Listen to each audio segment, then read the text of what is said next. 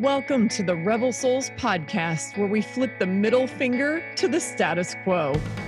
I'm your host, Shelley Paxton, lifelong rebel, liberator of souls, and author of Soulbatical, a corporate rebel's guide to finding your best life.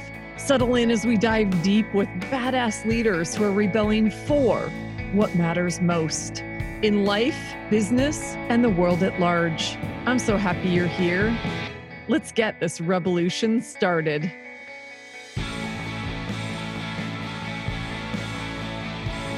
This is a Soulfire production.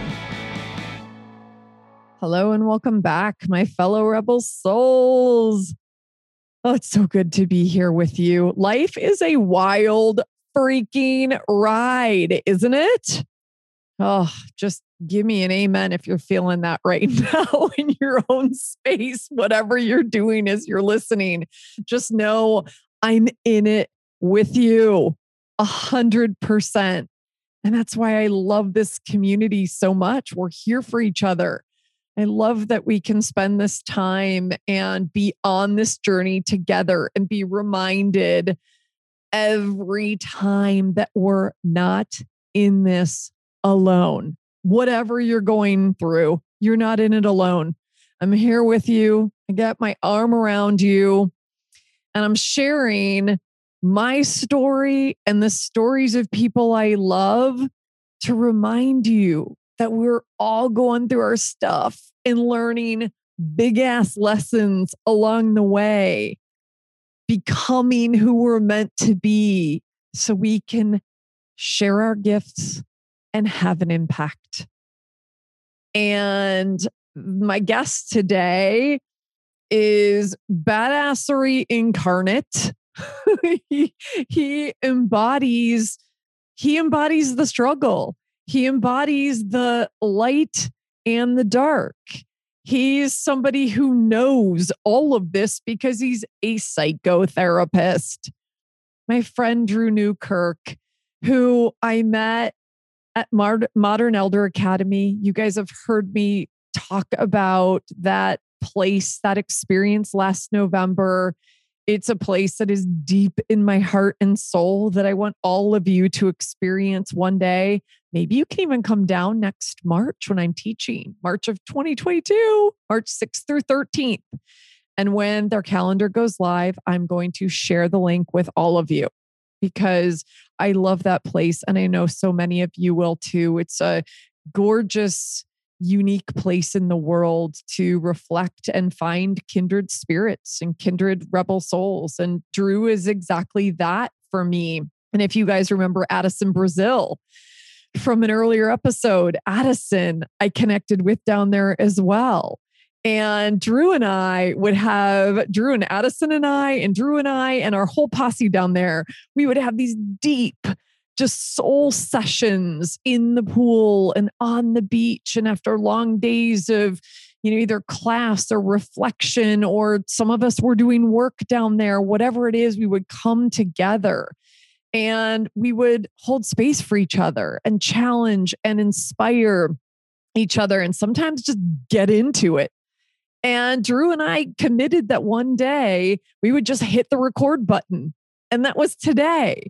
We finally got together to say, let's just have one of our crazy, deep, soulful conversations and let everybody in on it.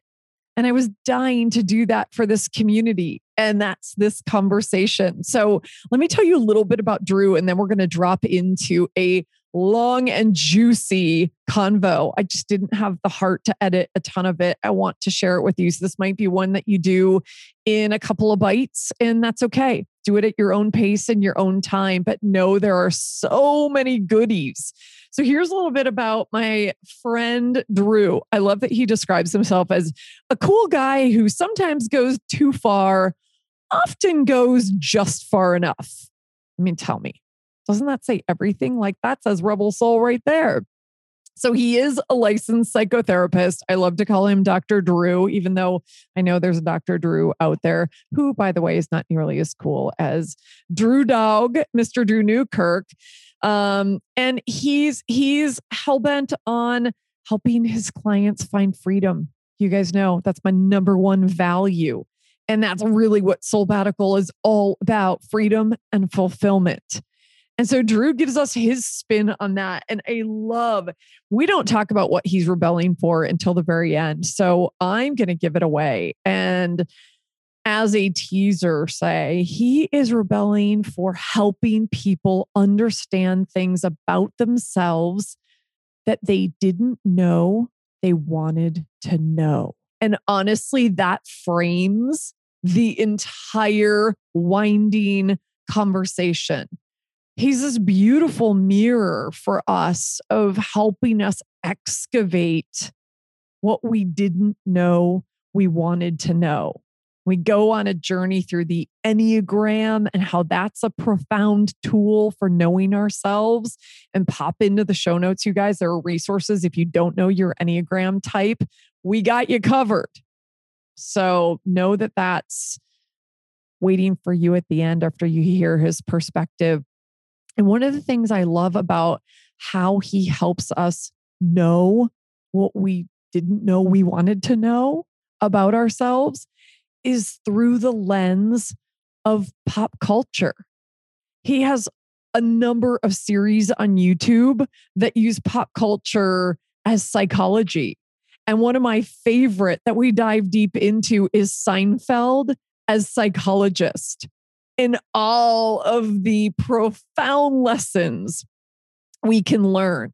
And it's beautiful because Drew just has such a cool way of helping us see things through characters, personalities, personas, famous people like Seinfeld, songs that have so much meaning and really hold up the mirror to us as humans on our journey.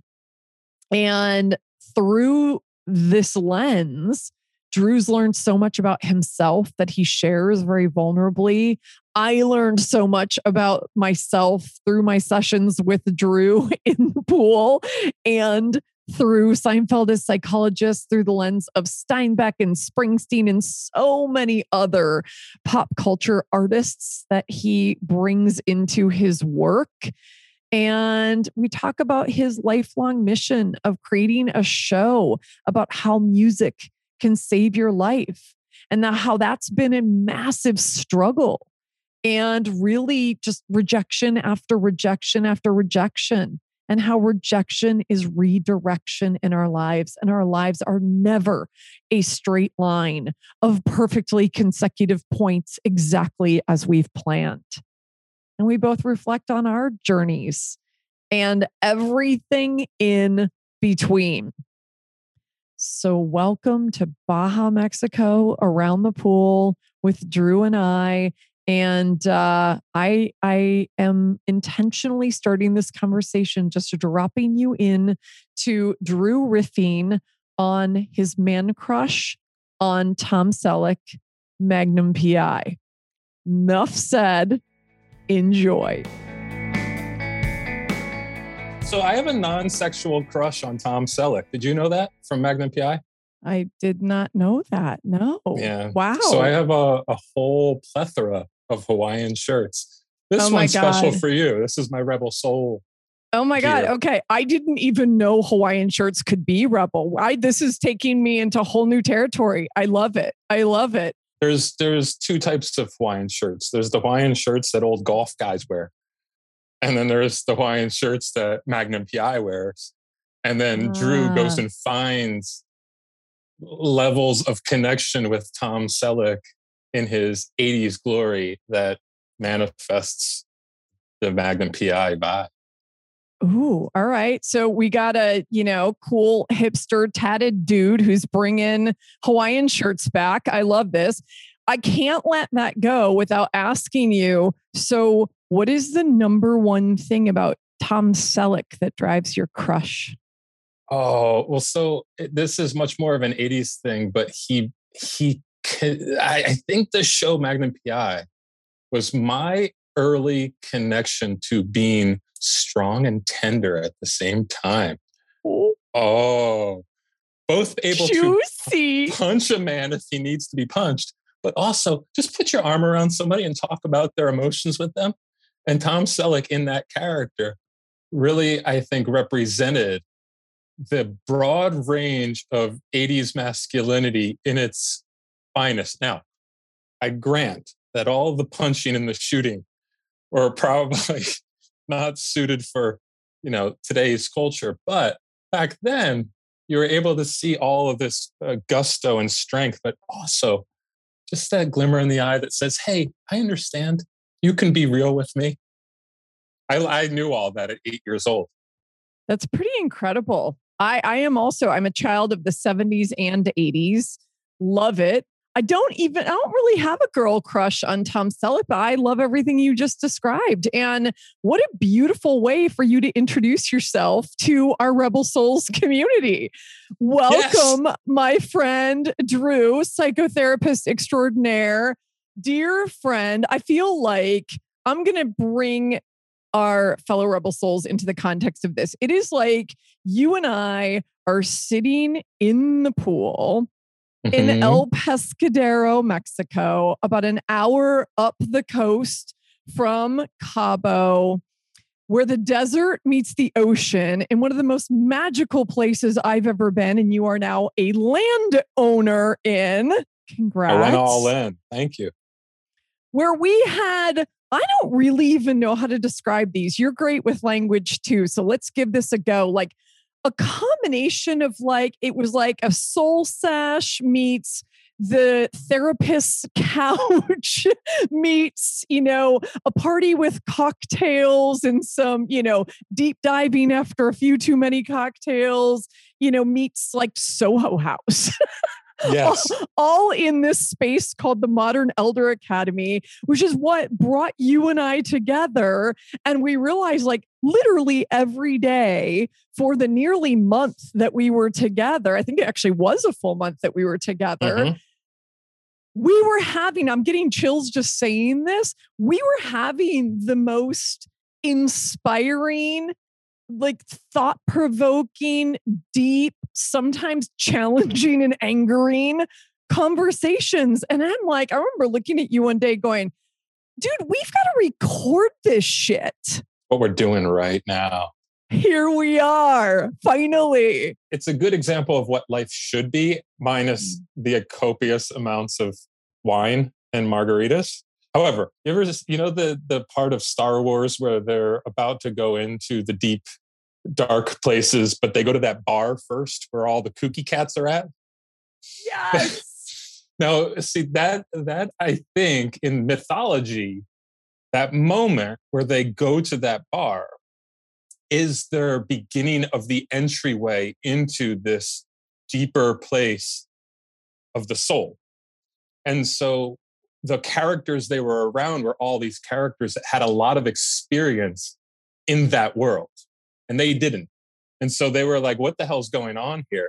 And I think for anybody who would have entered into that pool area, they would have got a hint of, oh, these are some characters who have been into the depths and have come back with their own different narratives, their own special ways to see uh, deep time, past, present, and future all at once.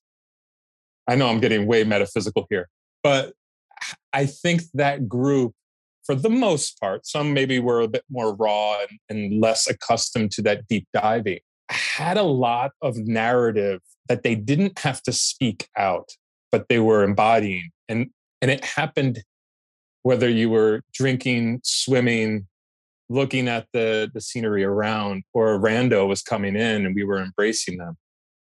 It, it was there that you can kind of feel this history that each person had of struggle, reorder, and this, this kind of new way of living yeah. that we were getting to play out there. Yeah, I love that description for so many reasons, because we've had this conversation that one of the many connection points we all had, what truly brought us together in that pool in Desierto every single day, whether we had spent the day working, whether you had been in psychotherapist mode, which you were, you know, usually a couple days a week, you know, some of us leading I was trying to record podcasts. We were reflecting, mm-hmm. you know, some of us were participating in the beautiful teaching and the courses that Chip and Christine and Jeff were offering. All of it, wherever we had been during the day, we kind of collected and met and deeply connected. And what I think we realized is we were all in the work. We mm. were all, you know, at different stages. We were down yeah. there for different reasons, but we were all on this journey and we embraced its kind of perfect imperfectness, right? Well, and that is the journey. The journey is to see the partially good, not full, not totally healed, not um, arrived. And now you've got it. It's all real life, and real wisdom and, and real leadership is about knowing that you don't have all the answers and that you are a fellow journeyer. And that, and that's particularly tough for me. And I think I've probably expressed that to you. And there's times when I want to own how much I've grown and I am now here and present in our experience with each other and down there. You're, we weren't overly editing, because it would have come off as phony and bullshitty. And I think the the leadership set that tone. Um, and I, I call them leaders, but fellow sojourners. And then the folks who have congregate, found themselves there somehow, are also saying, that's the noise of a car, metaphorically. That's the, the banging of uh, hammer against nail. But also that's the sound of that bird, and there's the hummingbird, and you can actually hear its its wings. The beauty and the darkness together. Yeah. And not hiding from it and not trying to overly edit. And I, I think that was, that's what life should be. Somehow it, it got fluffed up so we're all posing and fronting. I, I, I use that kind of maybe hyperbole that we're all doing it. But I think that the way that we as friends have tried to work is to say, you know what, actually, I didn't like the way you said that. Mm. Or, you know, tell me more about that thing that's really hard to talk about. And I don't really want to. I think you should, because this is the right place to do it, because it's safe. Yeah, we created a safe space for each other, and we have continued to, which is beautiful, which is why I'm excited to share this with my community, because I've gotten so much out of this friendship and your Your wisdom, watching you on the journey, witnessing, you know, the light and the dark in you, witnessing you try to integrate a lot of what was coming up. So I've done many, many, many quote unquote ads for Modern Elder Academy, because, yeah. you know, while I was down there and since then, I, I, it, it comes up. Addison Brazil has spent time with us on this podcast. You're now spending time. I reference it often because I'm going back to teach. You and I, with our posse of cool cats, are going to spend time again in November. It's become a, a it's become a real soul space for me. Mm. And it is a safe and brave space to have these conversations. And I want to share that with this whole community. And I want to have, you know, I, I want you and I to dive into some of the stuff that we spoke about then and now, but in the current context of our lives. So, I mean, one of the things I adore about you is you are intense. You are a psychotherapist at your core. You are also willing to be vulnerable. You are also willing to go there in conversation and not be perfect and not, you know, have it all come out just right and not have to look like you've got it all figured out. You're really honest and vulnerable about all of that. And some of the way that I've heard you express that is by taking, I mean, you, by talking to us about the Enneagram. Mm. And you have such a pro, like deep and profound understanding about the Enneagram that I think it would be a miss for us to not talk about it a little bit in yeah. this conversation, because I'm somebody, I, I want to talk about what is the Enneagram, because there might be some folks listening to this who don't know it. And I want to hear it in your words. I've referenced, I referenced it a little bit in the book and I've referenced it since, but let's go there here. And what I love about it is that you were able to sit in that pool or that hot tub or around that dinner table or on the beach in a soul circle and help us see ourselves more clearly through the lens of the Enneagram. And let's be honest, the beginning of all of this, we're doing the work, is a commitment to know ourselves. And that's a forever journey. And the Enneagram for me, and I know for you, has been a really powerful tool, if you want to call it that, for helping me to understand me. And you took it layers deeper. What is the Enneagram? What brought you to the Enneagram? And let's figure out where we want to go from there. Yeah. Weird, weird uh, moment. I was down in uh, El Pescadero, what, two or three weeks ago. And I got to sit down with Chip and just talk about life a little bit. And what brought me down to that place was that I was reading Uh, Richard Rohr, which is a, a mentor of mine in absentia, uh, a person that I've listened to and read and kind of get a daily devotional from, and helped me really understand God differently uh, than, than how I was brought up, and maybe a bit more of that evangelical fundamental, not fundamentalist, but just more easier answers to hard questions. And I think Richard Rohr started helping me see more depths to God and more mystery in the sense of Um, being a mystic, a Christian mystic. So I was talking to Chip, and I knew Chip was into Richard Rohr too. And I was introduced to the Enneagram through his writing. Chip and Richard just met about a month ago in Santa Fe, where I saw Modern Elder has their new stuff. Yeah. And I was, first thing I said to Chip was like, okay, I need a meeting. I need a meeting with, with Richard.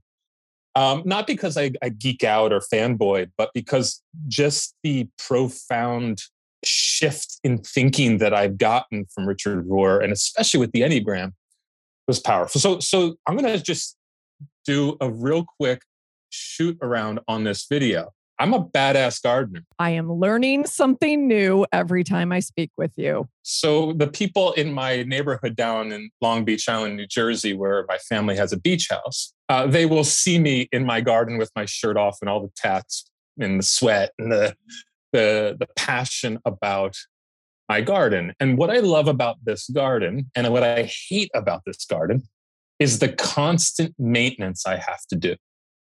The clipping of the, the dead flowers, the weeding, um, the getting rid of any kind of, whether it's uh, some kind of disease that a, a plant has.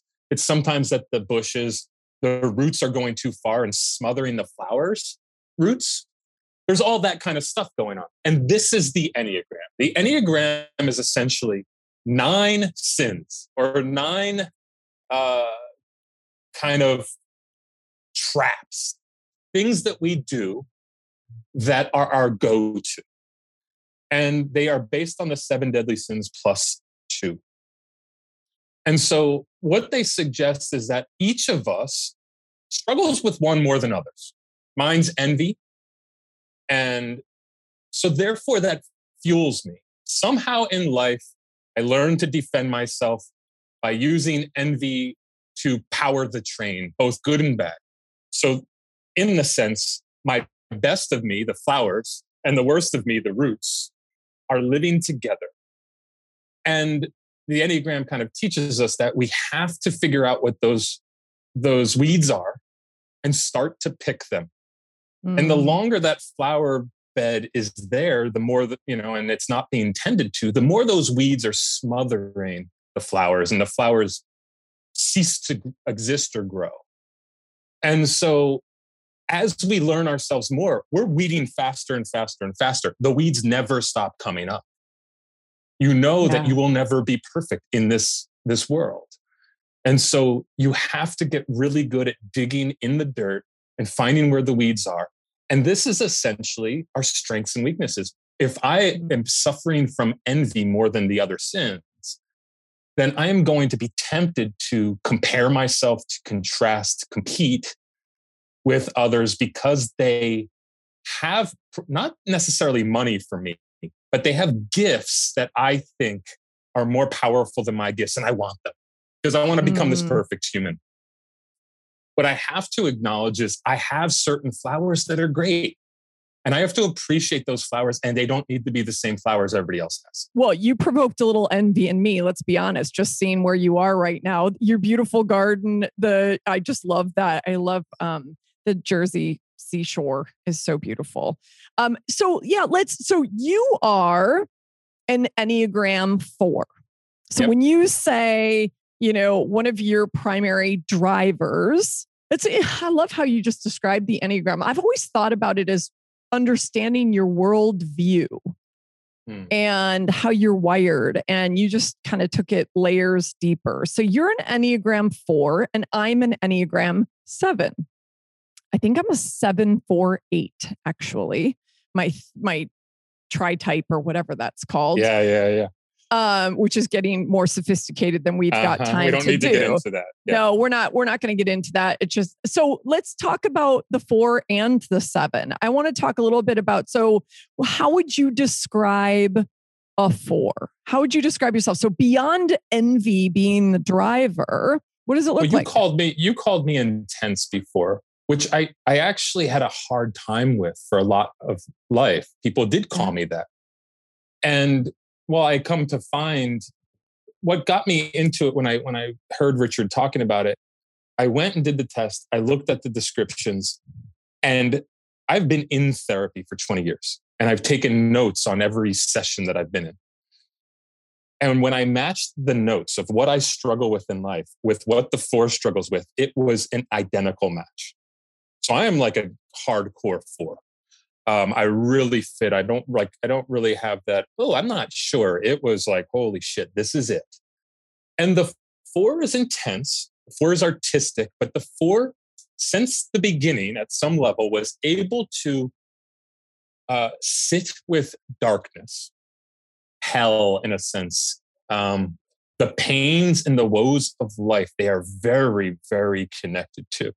So if you're telling me, I'm going to make this up. You have not told me this, but let's just say my dad did such and such to me that was overtly uh, dark when I was a kid, and it happened repetitively. It does not make me jump, twitch. I am. It actually pulls me in further because I am very comfortable with the darkness. Now, as as we are these intense people, we are just as familiar with peeking into heaven, seeing what we like, grabbing it, coming back down to earth and showing it to you. So we tend to be very good artists. We tend to be uh, really good in the social fields of helping um, because we can show a person what's light about them, what's beautiful about them, but we will not dismiss the darkness. And so the envy fuels that because the envy is this thing that we want to take in all the great stuff. We want to become superheroes in a sense. We want to have all of the weapons. What we have to realize is that we, we're never, if we do that, we dilute ourselves. We have to deal with the strengths we have and magnify them and enjoy them and love them and not need what everybody else has. That's the work. That's the, submers- the subversive work of the Enneagram. It kind of shows you, if you keep on doing this, you're screwed. Um, So that's the the quirky, we tend to be quirky. We tend to be able to really go deep really quickly. And we have a powerful, like I said, understanding of both weeds and flowers and how to help people see both. We will, we won't let you get away with mm. fluffing up life, but we won't get let you get away of being a victim either. Yeah. That's when we're healthy. Yeah, I love it. It is truly, I mean, I think the four, better than most other types, certainly than the seven, which we'll talk about in a second, does a better job of respecting, acknowledging, and integrating both the lightness and the darkness. We do the is, best job at that. Yeah. Which makes us a pain in the ass to ourselves and others. It really It one hundred percent. Is the burden of our lives. You will hate to be around us at times, and you will want nothing but to be around us at times. And that is true for ourselves. Yeah. On a daily basis, there's at least one swing in the day where I go, God, I just want to get out of this skin. I hate myself. Most of the time, I'm feeling pretty good about me. especially when I'm wearing the Magnum P I Hawaiian shirt. When I am when I am tapping into my inner Tom Selleck, I am mostly enjoying me, just wishing I was as tall as him. Uh, but that's it. I'm I'm nearly six one, and it it's it's still, when a person who's six three walks past me, I want it. And in that moment, the work I have to do is to say, that's your envy speaking. Be happy with how tall you are. Yeah. It's perfect for you. Oh, but I hate having to do it. I'm exactly as I was meant to be. It's so hard. It's so hard in this shiny, glittery, you know, polished world that we live in. It's bullshit. More of us showing up as we are is what we need. And I love that you model that. You know that a big part of my work and my mission in the world, I don't do it perfectly every day. In fact, I never do it perfectly. I do it authentically, right? Is to share, you know, my perfectly imperfect self. And I do talk about one of those things. I talk about, you know, how, I mean, the Enneagram sort of like blew my world wide open as I got deeper into it, because I realized that as a seven, like we fear dealing with pain. Mm-hmm. We do not want to sit with that emotion. So we tend to be the funnest fucking people in the pool, because we're yep. like, hey, squirrel, over here, let's have some fun. Uh-huh. Right? So yes. Tell me more about your perspective, because you gave me some really valuable nuggets as we dug into this. Well, they're, they're, so in the tri-type sense, I'm a, a four, seven, eight. I challenge the shit out of, but, and, oh, wow. out of people because I got the eight part. But the seven part wants to run. So the eight part wants to stay and fight.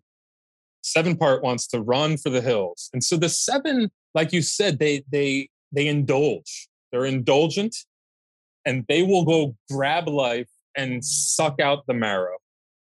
Now, they're going to try to suck out the fun stuff primarily. The dark stuff, they're like, eh, let's put that over there. I'd rather like climb the mountain, ride the race, run the marathon. They have a tougher time sitting still, staying in that heavy space and dealing with their shit.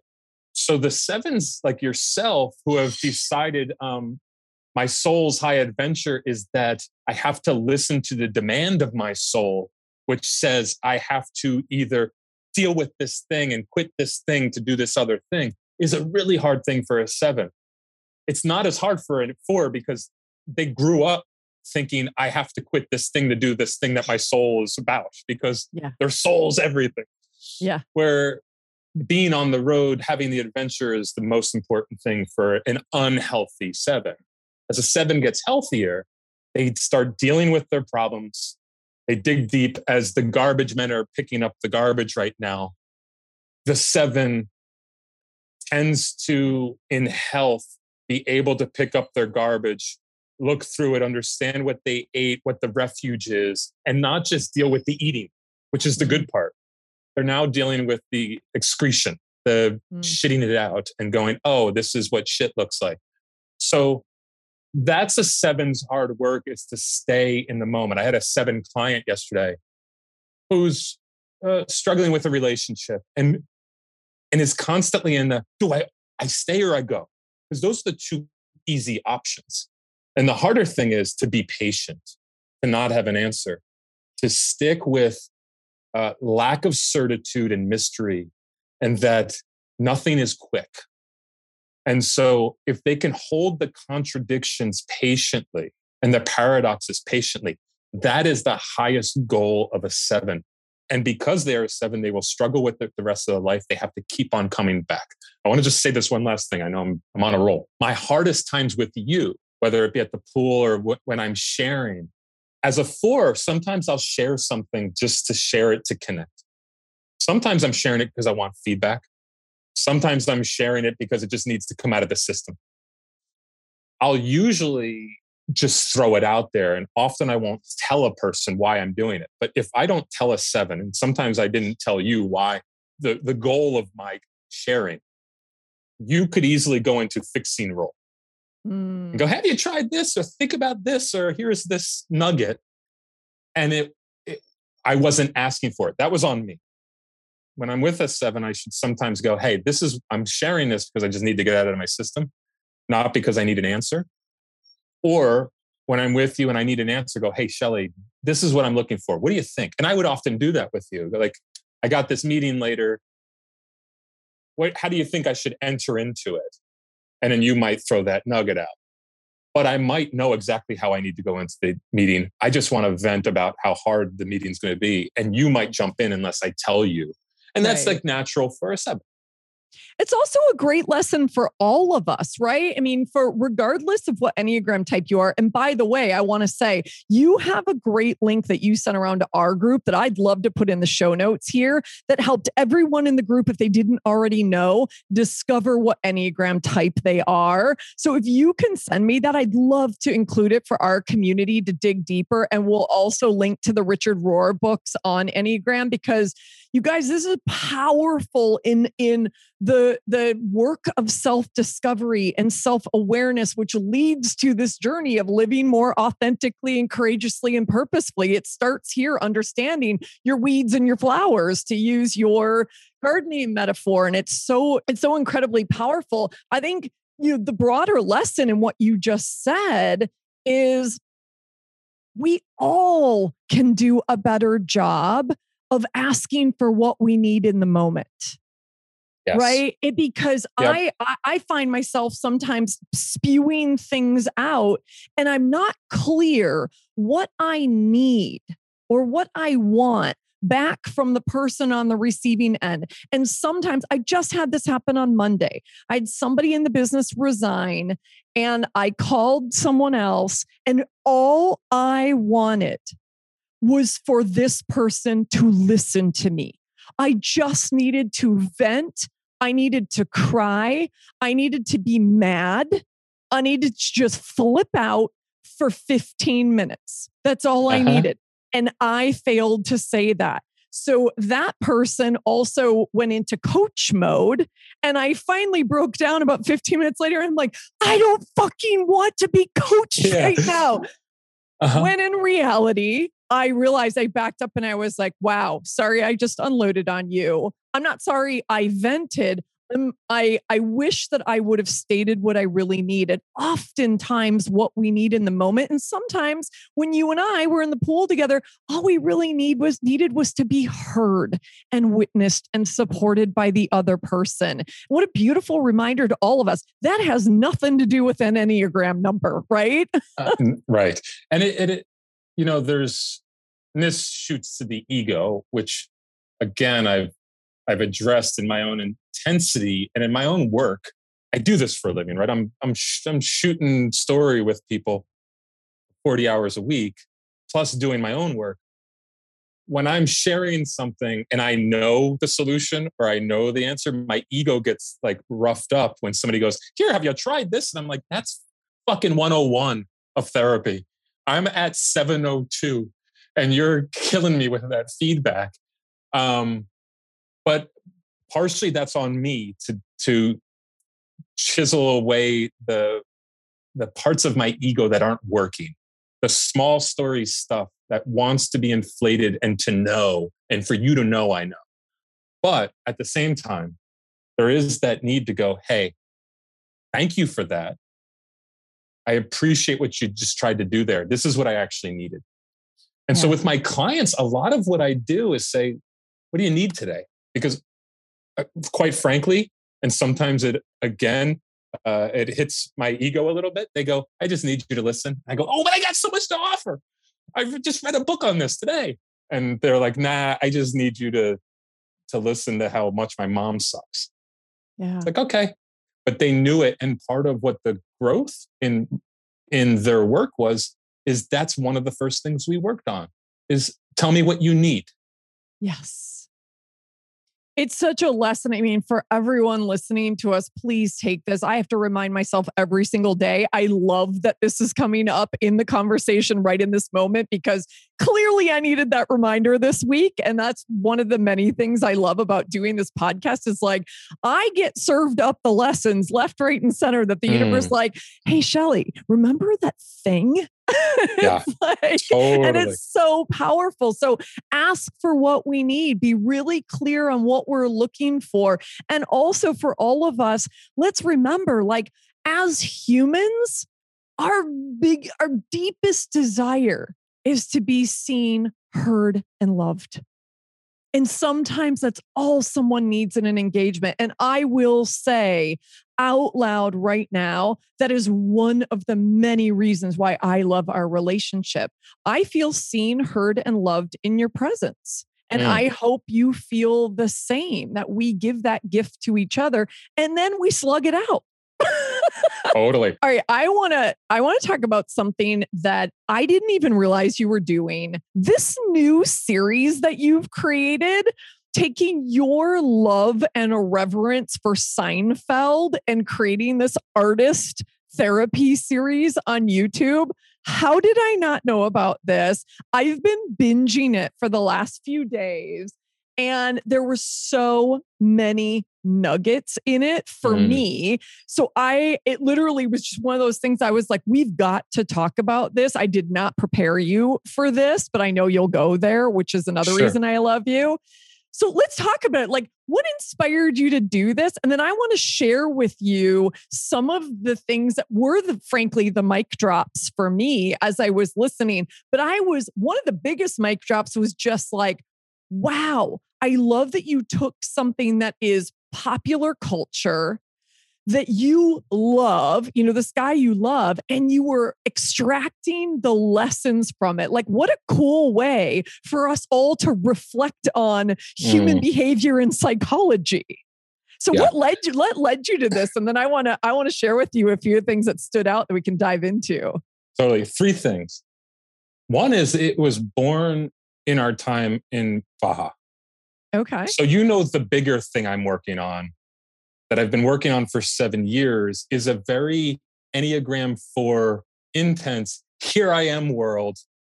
I'm going to bring it to the highest stage. And that thing, you know, I was signed by Sony Records and we so, were... You know, shut- I mean, just to explain what the thing is, because we'll come, so, I want to circle back to it. Let's just let it yeah. all blend together. So I've definitely been one of those people who likes the reveal and doesn't like to put too much out into the world till the big thing's there. So my my presence publicly has been very limited. I actually have not done a podcast till I got back from Mexico with you guys. Yeah. And what I shared in Mexico was why I went to Modern Elder the first time two and a half years ago, which was I had developed a show, which was my dream. My dream was not to do one-on-one therapy in an office. Like my, I'm way too intense for that. It's, that's actually at times feels very uh, preparatory, but yeah. I wanted to create art. And me and my brother seven years ago came up with this idea for a show called The Songs That Saved Your Life, about a song that got you through a hard time. And it was based on this, the lyrics of this song that say, these are the songs that made you cry and the songs that saved your life. Don't forget me when you're in a good place. And so the idea would be that I would interview celebrities and talk about that one song that got them through the hard time. And as a therapist and the host, I'd pull out the narrative and I'd get into all the nooks and crannies and build this story that would be, what, half an hour long or whatever on T V. And within, uh, we we filmed some just like episodes with some minor celebrities to see what it would look like.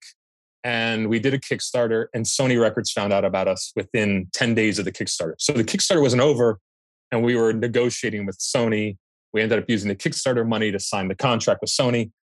It didn't go anywhere. I think there's a n- number of reasons, but I don't need to go into them. But it never died. And that was, that's big for me. Uh, I can let things go. The seven part goes, let's move on to the next thing. For seven years, this hasn't died. So two and a half years ago, I went to Modern Elder at forty-one years old saying, do I need to give this thing up? I've, I've, it didn't work out with Sony. Um, I keep on pushing it and it's not finding the right partners, the, the partners that could actually give the money and get the platform and do it. And we've come close so many times. I've been in, you know, meetings with big networks and yada, yada, yada. And so I went to Mexico the first time for that week long at Modern Elder to go, do I give this up or not? And I came back going, no, I do not. And what then changed, soon after. What shifted? What can I just ask? What shifted for you? I don't that's know important. that I don't know that I ever wanted to give it up. I, I, I think it was part of the process. Oh, I'm not saying our famous phrase, but it was part of, I, I'm going to do it. You are. Oh, you, you suck. Um, high intentions, low attachment. I had to, I had to high, high ally it. I had to. High la, high la. High la. I like to say high ally. Um, no. I'm me. I do it the way I want to do it. La-di-da. For seven years, it was, it has been, this was five years ago, a process of deep, deep, deep attachment and deep, deep, deep detachment. Committed to the idea, committed to the passion and the and the the team and the getting it off the ground, while also saying it doesn't need to be exactly how I think it's going to be. It doesn't need to happen when it's when I want it to happen, and all of the things. And for five years, I've probably grown more than I've ever grown. I've started groups. I've I've read things. I've connected to people in in ways that I just couldn't have. So from thirty-five to forty was like a blast of the most profound, deep work I've ever done. So I think what was happening in Modern Elder was a celebration of being over forty, having given all this energy to it. It wasn't really, am I going to give it up or not? It was, here's another version of detachment I need to go through. And part of that was just the idea of, do I keep it or not? I think I was just playing with that in my head, but it was really, yeah. it was really that I was going to keep going. Well, and can, sorry, just, just to pause there, because I, what's so important, and I've seen you do this a couple times, is helping us realize that the how is never mm. really up to us. Right. You know the thing. You know what you're passionate about creating. You know there's something here. I believe there's something there.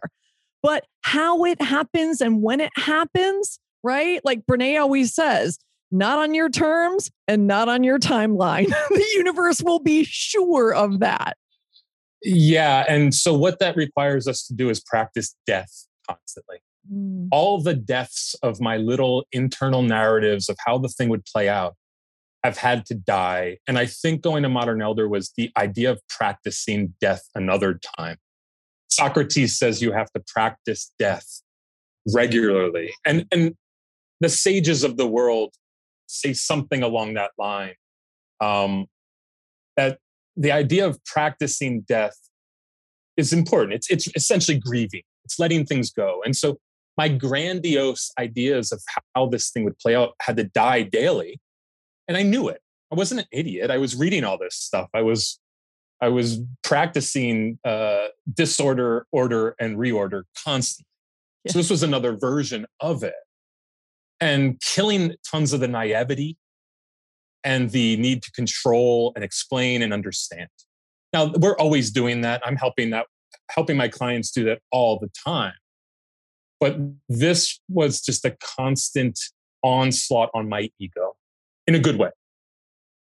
And so as I, I, I kept on doing that, then COVID happened. And it was a year of not having the possibility of doing anything with it soon after I came back from Mexico. There was beauty in that. And so when I went back to Mexico again, I had no idea I was going to be thinking of this because I had detached enough to not overthink it. And then when I was around you guys, no offense to any of you, but we were all kind of heavy hitters in our world.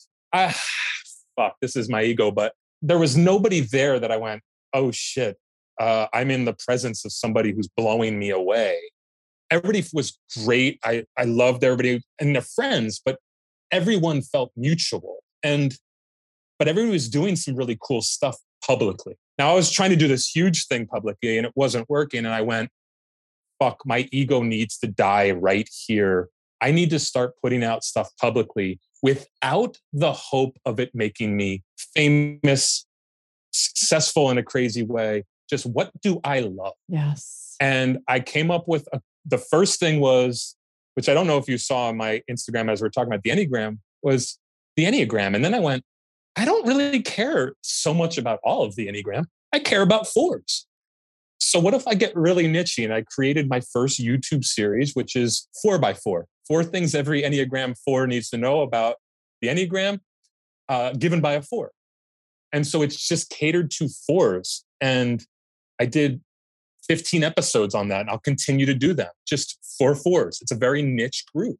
One, it's so only so many people are in the Enneagram, and only so many people are fours, and only so many people are on YouTube. So I was actually limiting my world, but also being out there.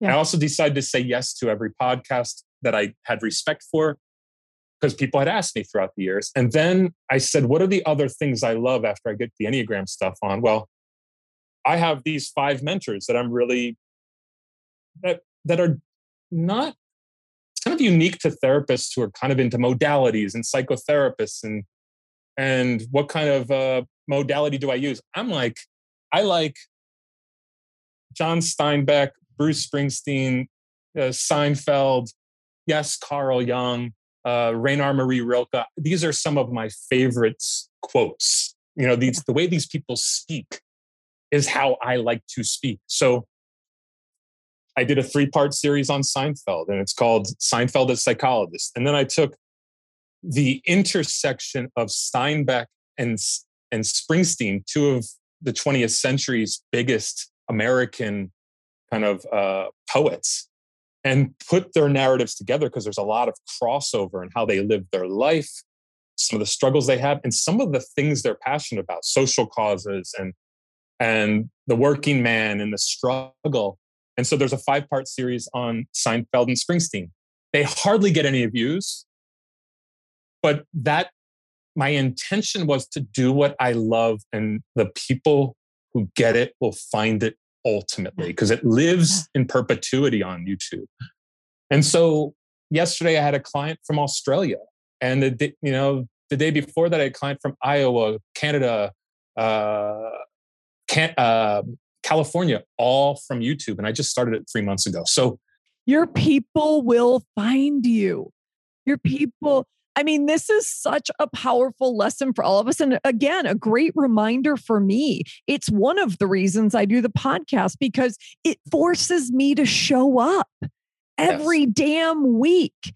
And I show up with people I love on topics I'm passionate about, you know, and people who are doing shit in the world. And most of it's big shit in the world, but we all got to start somewhere.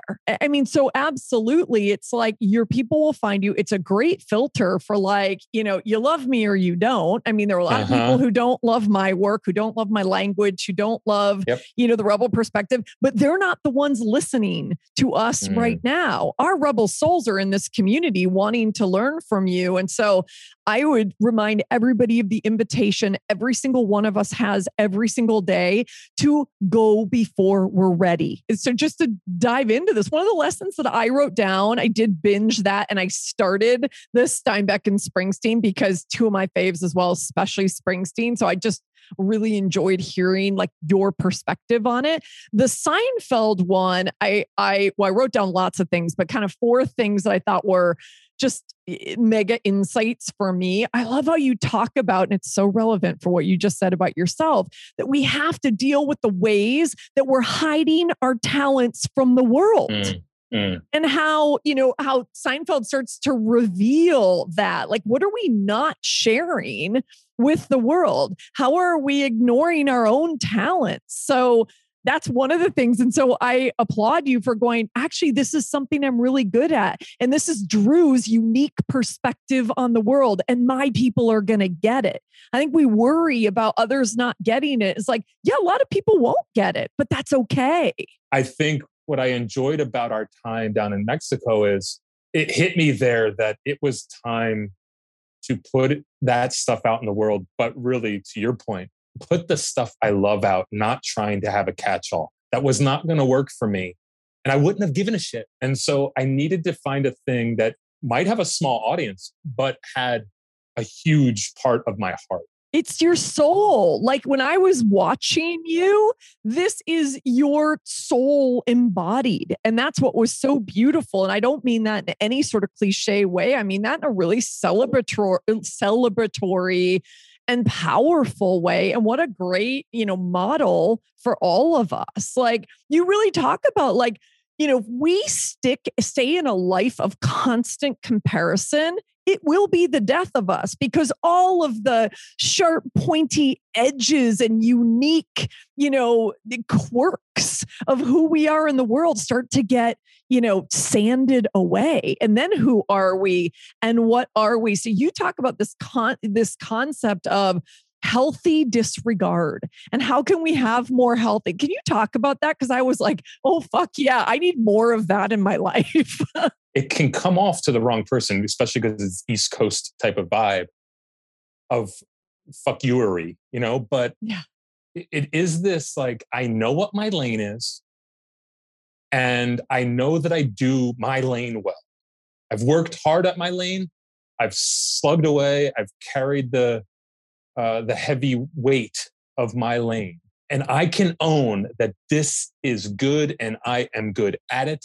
And I am not perfect at it, but I'm working on it. And I have this ability to not give the finger to people because they don't get it, because that would be unhealthy, but to not overly let their voice contend with my soul, mm. my heart that says, this is the path.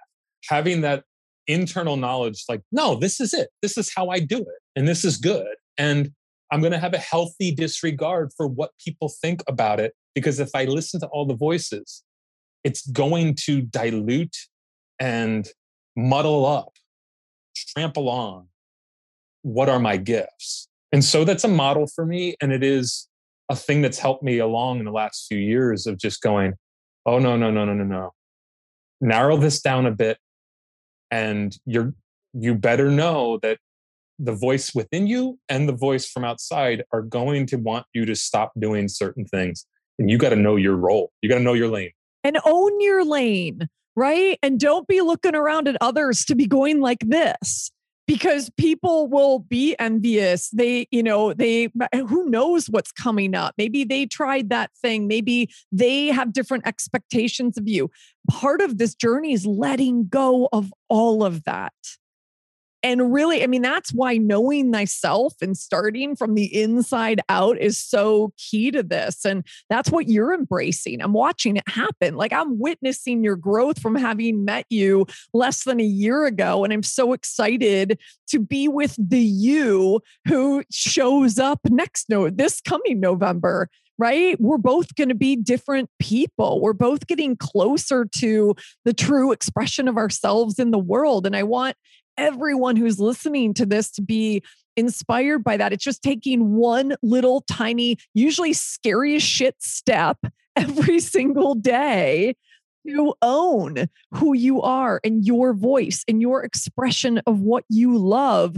You know, even if it's like, oh my God, people aren't going to understand us or understand me, give it a shot. How do you know? How do you know if you don't try? Go before you're ready. Let me add a cherry on that. Because I think some people will hear, I know me, I don't need to listen to people. Mm. If you do not have an inner circle, you're fucked. And if you don't have compatriots, soul brothers and sisters and soul theys and thems and soul, soul friends that you can really trust, you are going to do yourself a disservice because they will help you define what you are from the outside. And I was told years ago, if five people tell you you have a tail, you better turn around and see if you have a tail.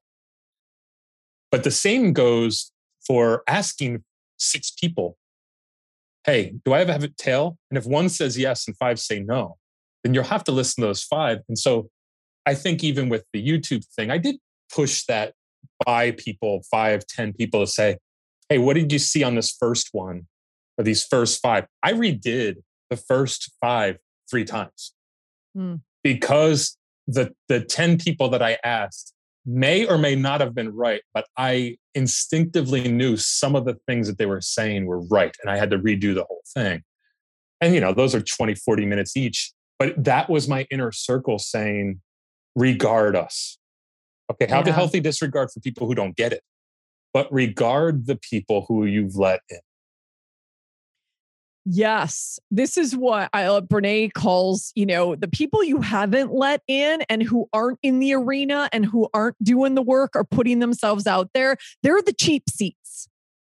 And we don't, I mean, the more credence you give to all the shit that's always going to be streaming from the cheap seats, the more you're going to play small and stay small and not put yourself out in the world.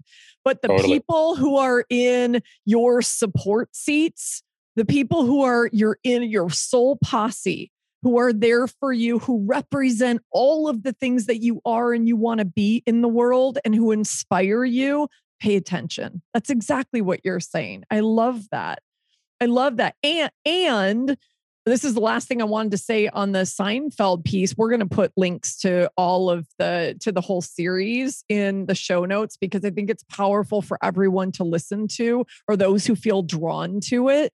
Um, you talk, I think it's in the first one, about the initiatory act.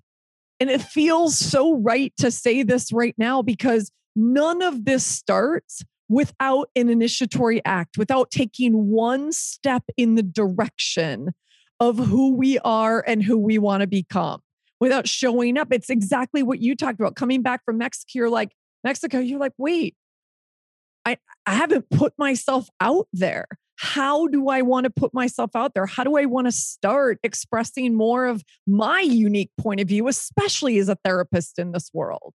Oh gosh, it just hit me though. I do want to say something, and this is a, it feels self-protective, but I, I think it's relevant. For seven years, I did put myself out there though. I have to own, I actually have to, to say that is I was trying to do a thing that would have, if it made it, been put out to millions of people right away.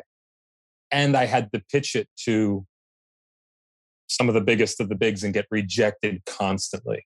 So I, I don't want to nullify that or diminish how hard that was for me to sit in the offices of A and E or talking to the executive at Amazon who had watched the thing and said, we like it, but, and that made uh, something like YouTube less scary mm. um, and less painful to put myself out there, because I had been rejected by some of the people at a top level. That was the initiatory act for me, was to get the, the production team to film the first ones, to show it to friends and family, to put it on Kickstarter. And the initiatory act is something Otto Rank, who was a disciple of uh, Freud, who then, like everyone with Freud, had a riff with Freud and pushed back because they were, I think, smarter than Freud. And Freud hated that ultimately. Um, Otto Rank wrote a book that's very complicated. It's been synthesized since, on the artist. And the artist has one of the hardest jobs, which is the initiatory act of showing their art. Mm. Not only doing the art, but then showing it. And Seinfeld talks about how comedy in general is this great war zone in which you instantly are going to be either found funny or not. There's an instant reaction. And a lot of people will express it instantly in the room. And so this this, this great eradicating uh, environment of shit. Mm. It will it will suss out what's great. But the initiatory act is, yes, putting yourself in the zone in which you will be critiqued and denied and rejected. And if you don't have the guts for that, you got to find it somewhere. And so the real initiatory act for me in my life was stepping into those early years of just being a therapist. But then ultimately, how do I get this in front of execs and be denied or accepted? And that was way harder than, and still is today, because this, this thing is not dead yet, um, is still harder than any YouTube situation. Well, and what I love about, uh, thank you for being vulnerable first and foremost. I mean, for sharing that kind of in the moment revelation um, with all of us. What you just shared is like, guess what? We can never predict what this journey looks like.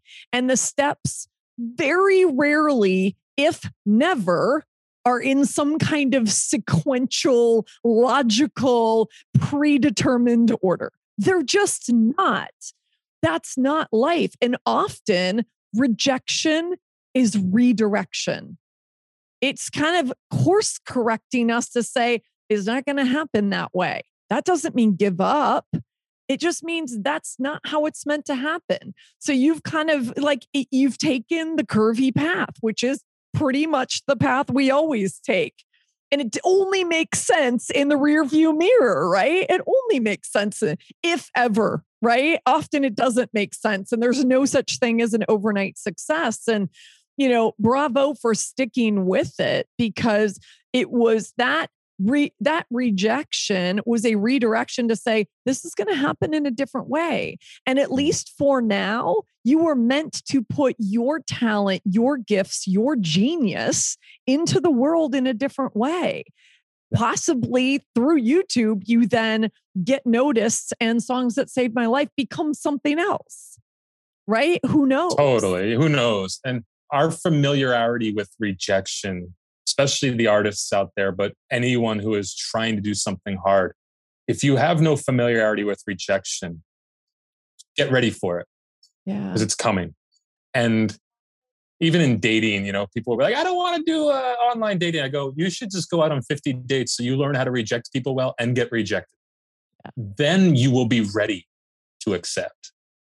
And so, I, and I don't mean rejection, the type of rejection that's just Uh, gratuitous and brutal for brutal's sake, but a healthy rejection, like this isn't good enough, or this isn't for us. Sorry. Yeah, we're not a good fit. Okay. We're not on. a good fit. Yep. Yeah. Yeah. Well, geez, that's, um, that's a really good nudge for me as somebody who wants to get back into the dating world. Thanks for the reminder, my friend. Yeah. It's like, wait a second. Go be rejection hungry. I know. That, but that's exactly right. We say the same thing. Like when I was getting trained in coaching, it was like, you know, yes lives in the land of no. Mm-hmm. That's exactly right. Like we used to go on challenges from my old coach to collect no's. Yeah. Because until you get collect- comfortable collecting no's, you're not playing big enough for the yes. Yeah. So this great scene in Fight Club where They, uh, uh, Brad Pitt, Tyler Durden says, I want you to go out and lose a fight. Yeah. And so, so the idea is to just get pummeled uh, as an act of learning how to deal with your own ego and your own sense of uh, rejection. Yeah. This was the hardest part for me. And I'll, uh, I have one last, well, actually two last quick questions for you. But I mean, the hardest part for me about putting my book in the world was that it is my heart and soul on paper. It is, it is so many personal and private parts of my story, my struggles, the light and the dark. And I intentionally included the dark because you want people to know you're not alone in going through this. Mm-hmm. And in order to put that out there, I had to get real comfortable with, like, I don't call it my dirty laundry, but the fact that people are going to know a lot more about me and what I was going through when some of them were putting me up on a pedestal, not having any idea.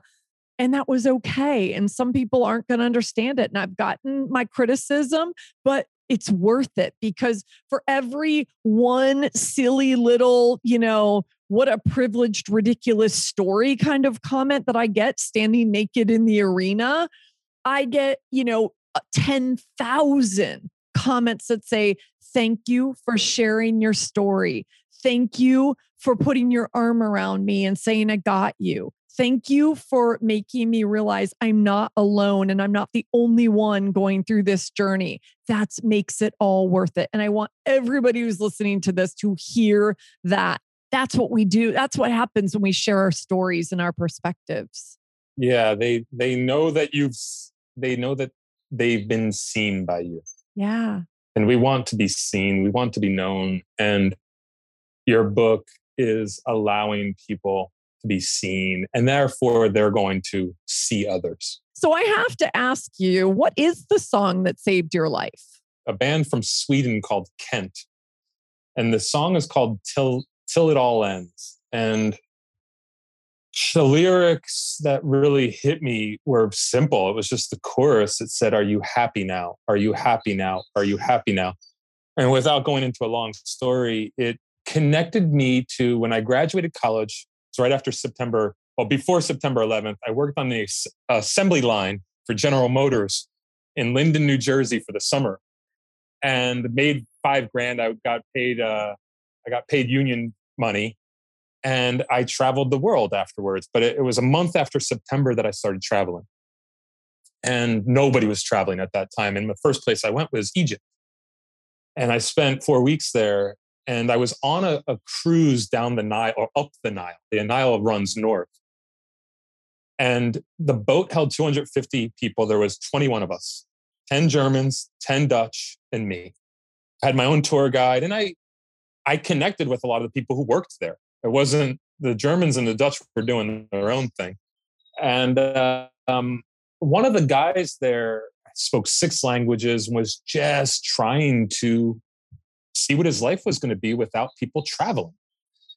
And we got in this great conversation about, you know, Christians and Jews and Muslims and um, what had happened in nine eleven in America and the Middle East. And it just was powerful. And I, I was reading uh, C S Lewis at the time. And so I was kind of finding myself. I went onto the top of the boat. It was nighttime. And I was praying that this guy would come upstairs because I wanted to finish the conversation.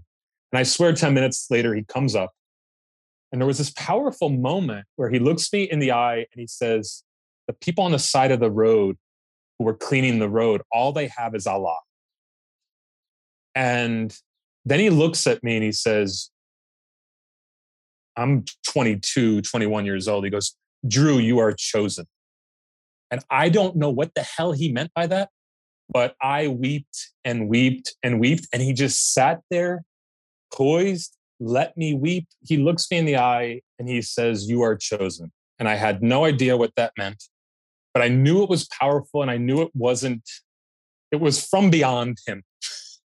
It was, whether you call that God or the universe, he was speaking some power into my life as a twenty-two year old man that was emboldened me to be confident about the future. Fast forward two years later, I'm in my bed at my parents' house, uh, twenty-four years old, having, I was about six months into it. And I was thinking about becoming a therapist. And I'm listening to this song by Kent and the lyrics were, "Are you happy now? Are you happy now?" And then I heard that guy's voice, "You are chosen." I walked downstairs, knocked on my dad's door, asked him to come out. It was like three in the morning and I wept in his arms. The next day I went, I found a counseling program and became a counselor. But the, the, the narrative is more about the brokenness I had decided to work on in my own therapy. The call on all of us, but the call on me to be honoring that we are all chosen, or that I was chosen to do great things, and to not deny that. And that song just reminds me consistently that when I am not, I don't like the word happy. I like the word joy. But when we are not contented, or we're not, we're feeling our soul rumbling, we have to listen to it. And that was what those lyrics mm, meant that's to me. That's so beautiful. And you reminded me of a quote that you you articulated in the Seinfeld series that Letterman spoke to Seinfeld. And I wrote it down because I thought, God, every one of us should have this emblazoned somewhere prominent on our bathroom mirror, on our refrigerator. But the quote is, "Make sure you fail doing what you want to do," because we're all going to fail. If we're truly living life and playing in the arena, we're going to fail over and over again. So let's make sure it's doing what we want to do. And you just so beautifully explained how that came to be in your life. Yeah. And, and to our conversation before, and some of this was being developed, and this will be a thing I talk about in the future. I had figured out in the last seven years what my purpose is, defined it. And it is to help people understand things about themselves they didn't know they wanted to know. I tend to have that, like, whether I'm at a bar or in a therapy session or just out to eat or I bump into somebody, I have those moments with people, they go, oh, I didn't know that about myself. That's the table I sit at. But the chair I sit on and the four legs for me are psychology, music, hosting, and entertainment. And that's the manifestation of the show that I created. And that is the thing I want to definitively either fail at or succeed at. If you told me tomorrow, I'll give you a billion dollars, what will you do with it? I'd say I will pay for the show, ten episodes with the guests I want to get. And then I'll do whatever I need to do with the money afterwards. But it won't be go buy this, go buy that. It, it's I want to fail at that. And Seinfeld made that decision to do the show Seinfeld the way he wanted to do it. And Larry David is very similar. They don't suffer fools and they don't do much that they don't want to do. And those letters, those letters, those words from Letterman, if you know yourself well, you should know how to answer the question, what do you want to fail at at the highest level? And so I have no real ego involved with failing over seven years at this. I'm using failing hyperbolically, but of not getting the show made, because it still is the thing I want to do, because it is the seat I sit on. It's the four loves, and still the purpose is there. And I can't think of anything else but music and healing that I would want to be involved in. And so until that comes, that is the the hill I want to die on. Um, and of course, we know it could change, but failing at what, and we've talked about what you want to fail at in a sense, you know, like, um, and I think we're, one of the things that draw us together is we both are comfortable getting shot down and killed on that, yeah. that hill. Uh, but we got to charge that hill.